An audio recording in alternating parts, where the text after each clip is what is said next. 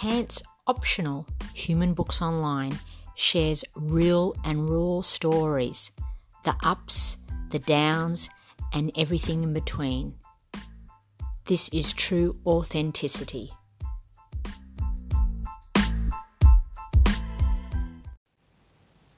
Alrighty, welcome to the Couch Out Loud. My name is Claudia De Salvo. I'm a Gold Coast based artist and ceramicist, and I'm here to talk a little bit about my practice. Um, so, first up, chapter one a brief rundown of what you do now or are planning to accomplish in the future. So, right now, I'm sort of all consumed in the world of ceramics. Um, I've got a studio in the Gold Coast hinterlandy area, which I'm very, very, very grateful for, especially during COVID, because I could sort of I was well set up for isolation to zone out and make things there. Um, so I'm, that's where I make my work. It's sort of split, I guess, halfway down the middle between um, more exhibition conceptual work and sculptures, along with sort of a line of, of functional ceramics. And when I'm not doing that, I'm teaching. So I'm very lucky to um, to be able to teach. I work at a studio up in Brisbane called Muss and Meek Ceramic House. Um, so I teach wheel throwing classes and hand building classes up there, and I absolutely love it. So I'm very busy, but that's generally where I'm where I'm more consumed at the moment and what I'm doing. Um, end of chapter one. So chapter two, background, a look at value, support, influence, expectations, and my interests or passions growing up, and sort of how that influenced my practice today.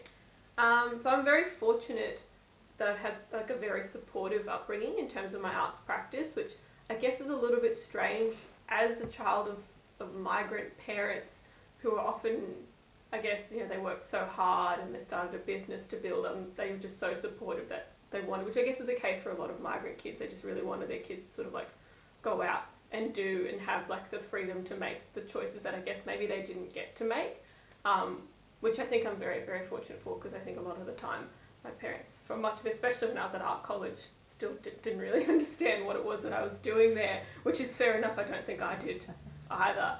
Um, it's a little bit better now, especially now that I'm into pottery, because that's something that um, I think everyone can sort of relate to a little bit because it's such an ancient craft. Um, but I guess that they didn't really influence. It was just more of a support system that I grew up with, which was really, really nice.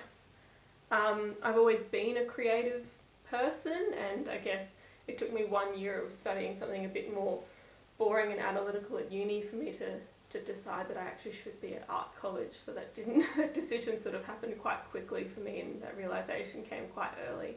And from there it was just yeah, I majored in sculpture. I went to the Queensland College of Art and majored in sculpture, which interestingly enough didn't have a ceramics program. I think ceramics was considered a bit more craft, and it wasn't really something that that was kind of seen as, as a relevant part of the curriculum, which is a little bit unfortunate, but also um, I guess it's just how it was at the time. I think there, there was a kiln in the sculpture studios. They didn't really show us how to use it. It was mainly just students putting weird things in it to see at what temperature they melted. Um, and it wasn't until much later that I that I went into ceramics and I realised that that was that was a medium that I should be working in. Interestingly, now um, my current boss at the ceramic house, who's also obviously a ceramicist, went to art college as well, and she was um, she studied jewellery, and we were both there at the same time, and we both ended up falling into ceramics afterwards, which is quite nice. I think that's sort of digressed from the original question, but I just think it's funny. Um, yeah, and I guess yeah, I've always been. I think really what what drew me to ceramics is I guess the tactile nature of the medium.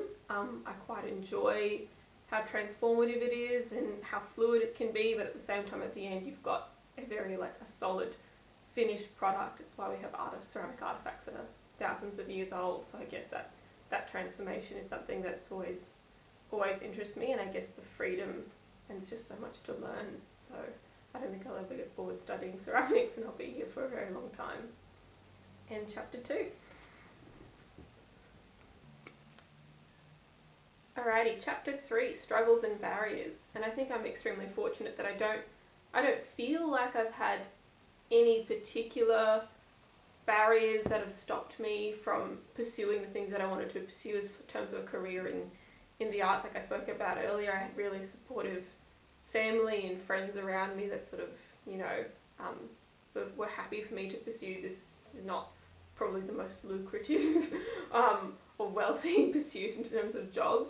Um, I guess the only thing that I could that I could really reflect, on in terms of struggles and barriers is, I, I guess, growing up on the Gold Coast, and it's not really a barrier, but I guess when you go into arts in your late teens and you know you're interested in that, it's kind of assumed that you're going to move away, you know, and there's a there's like everyone move, I include me included. I was 17 moving to Brisbane, thinking that there was no arts here, and assuming that I, am going to move to Melbourne, I'm going to have to move to Sydney. Um, but I actually became quite fond of the Gold Coast, and I, I quite like the culture that we have here. Um, and I just think there is it's such an exciting time to be an artist on the Gold Coast because there are so many more opportunities now than there were even five years ago. So I wouldn't say it was a barrier, but it was just a, a choice that I kind of made to move away and sort of pursue opportunities elsewhere or to be part of the artists that create opportunities here. And obviously, Got I've had more opportunities here in the past year than I think I would have had anywhere else,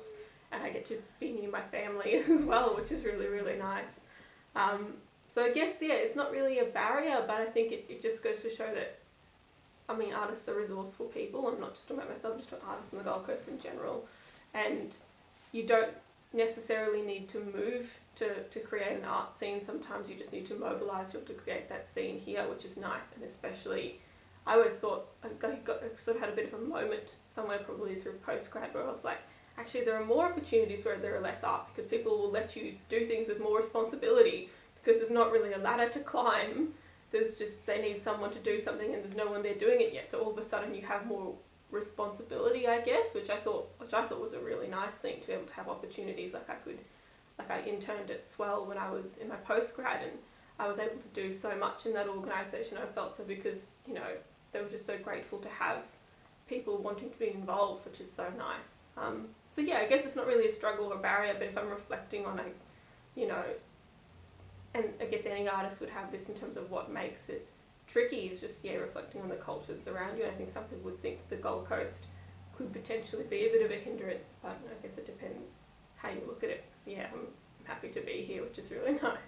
Um, so yeah, end of chapter three. That's all.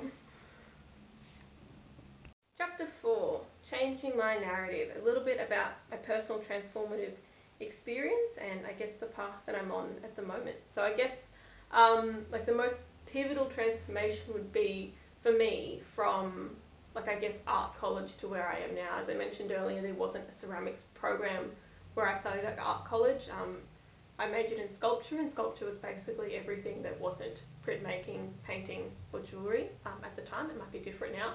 Um, so yeah, sculpture was the place for a lot of video art, a lot of weird installation art, performance art, all that good stuff, um, which was great, and I had a lot of fun making all of that kind of work in my time there. But I guess um, I left not really knowing what to do with that for a little bit, and then I found ceramics, and it all just sort of fell into place because ceramics is this wonderful ancient craft, like one of the oldest crafts that humanity has. We've got artifacts from thousands of years ago, but also ceramics is having this wonderful resurgence both within contemporary art I found, but also within um, just the general public. People are people are far more curious. I find today. It's why you know, we help teach classes and we're booked out every weekend, which is fantastic. Um, but yeah, I think ceramics, both as a craft and as an art form, or as a as a craft that has a place in contemporary art, is sort of it's bubbling up to the surface a lot now, which I mean it's great for me. It's another reason why I'm, I'm really interested in sort of exploring it further. I'm really lucky in my practice that I've I've found a way that I get to have, I guess, the best of both worlds. So um, I love making functional ware, um, you know, things like plates and mugs and dinnerware for restaurants and cafes and, you know, items that people will have in their home and really cherish. Um, I love this idea that you can have an object in your home and feel really connected to it. It's just sort of like that sense of ritual with your morning coffee or whatever it is.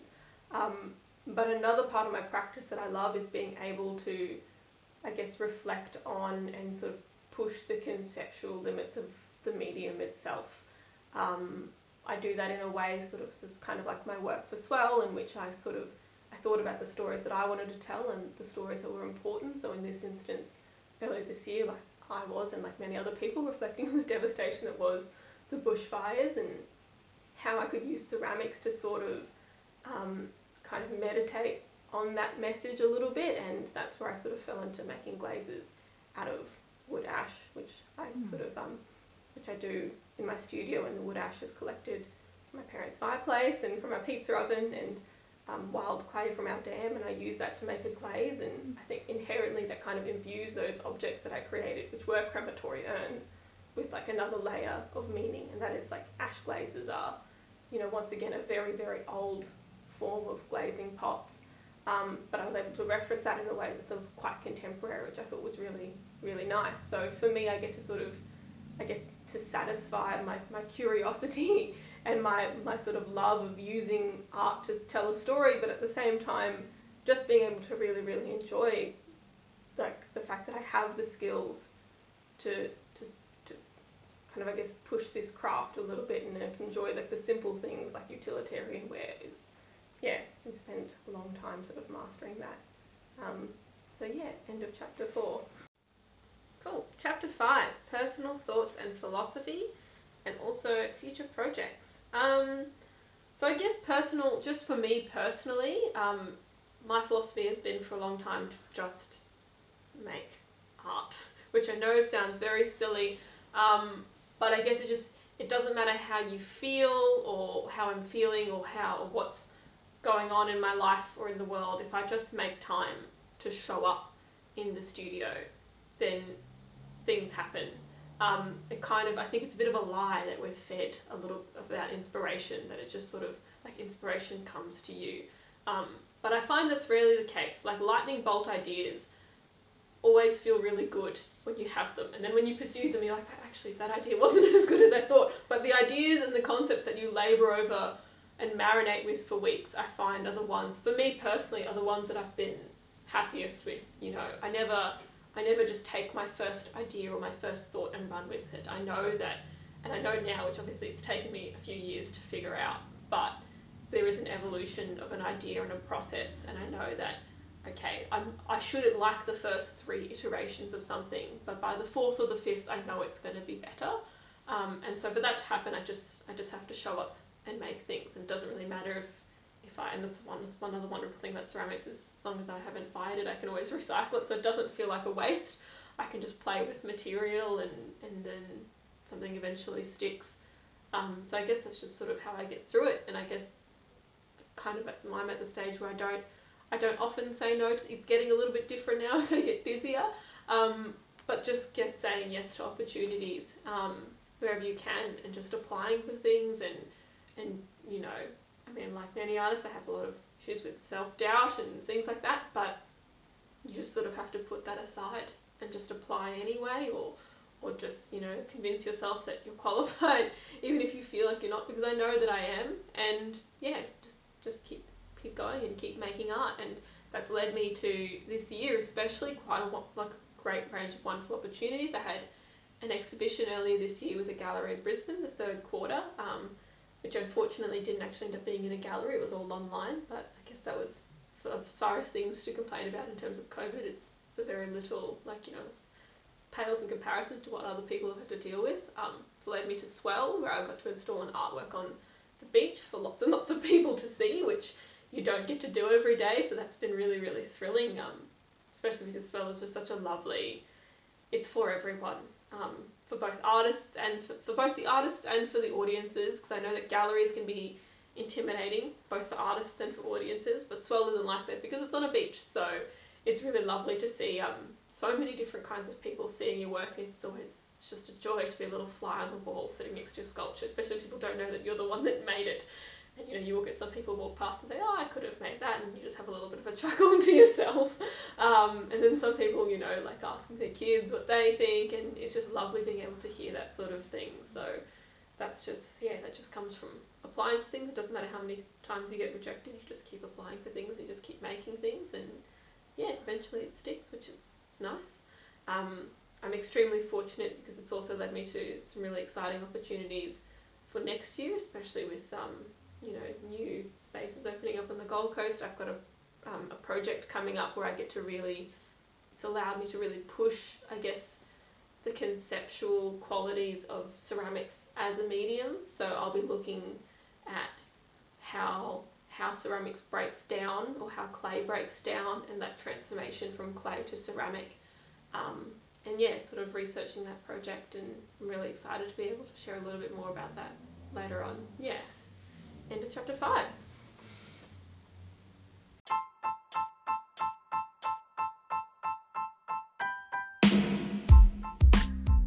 Hi, this is Michelle, director and producer of The Couch Out Loud. Thank you for listening to Pants Optional Human Books Online. If you would like to see our human books, head over to our socials and YouTube channel.